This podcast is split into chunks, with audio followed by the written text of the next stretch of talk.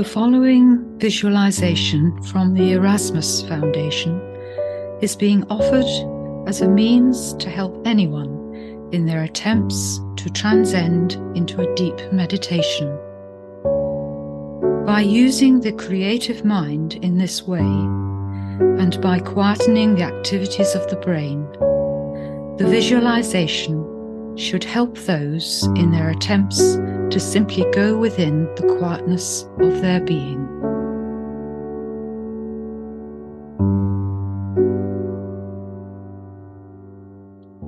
Let us visualize using our minds. It is a frog sitting on a lily pad. He is very still. He is very happy. He is in his surroundings, his environment as he would wish.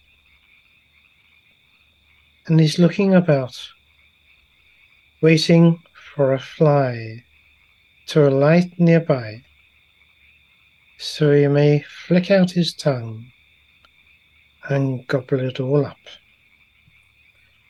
as frogs do. But what is the nature of frogs? They spend most of their time quietly observing the world, hidden in amongst the foliage, damp, sometimes quite dark, but fitting the environment they would wish to be in. For, as I am sure you all know, frogs come from water in their start from frog spawn little eggs in the water in the pond. They develop into little tadpoles that swim around, happily, gaily enjoying the freedom of the water within the pond. And as they do, and they gradually eating some of the algae and other green material within the pond. They develop legs and arms, eventually to become a little froglet, where they evolve and leave the pond of their birth and travel in amongst the grass and the vegetation of your garden and elsewhere. So, how did they evolve, these little frogs? These little frogs born? Did they always come from water? Yes, because the great mind created them such and put them in the pond so they may then develop and become the frogs as you know them. Throughout your world, there are many, many varieties.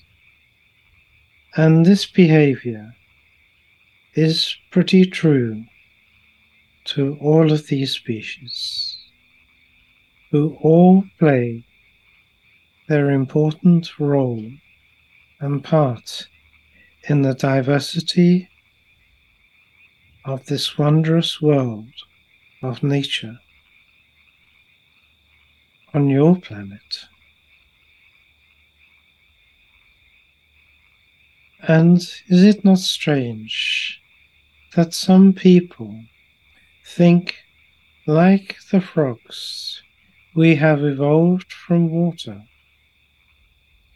Perhaps a little spawn that developed into a little tadpole, grew arms and legs, and started to climb out of the water onto the land.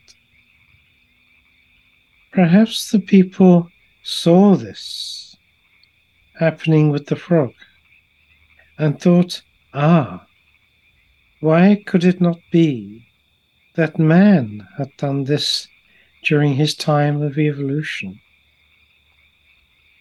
And yet he has not.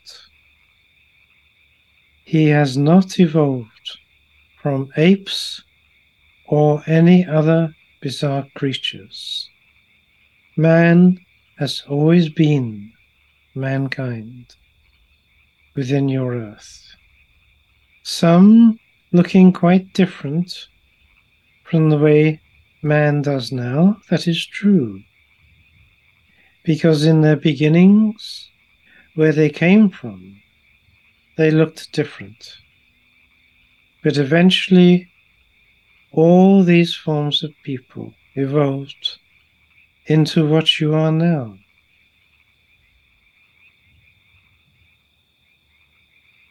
And perhaps they might think in their time how strange man has be- developed and become as he is now. And we would look back to see them thinking perhaps they were a little strange compared to what you are so used to now. But that is true of all nature, all that God has created, all that the great mind has designed and made to happen in so many different places within your universe. No, man did not evolve from apes, and yet some apes were the mutations created by man and his behavior a long time ago. But that is the myth generated by man's thoughts and theories, by his scientific brothers, who think now, having repeated their theory so often, that can only be the truth and how it must be. And yet one day, man will lose his arrogance in thinking he knows it all and perhaps discover what really did happen. The frog is a wondrous creature, and how it evolves is also so wondrous. But then, how man has evolved is equally so. And one day that will be understood better, more accurately, more sensibly than it is at present. Think on this. Take these thoughts into your meditation and see what you might see.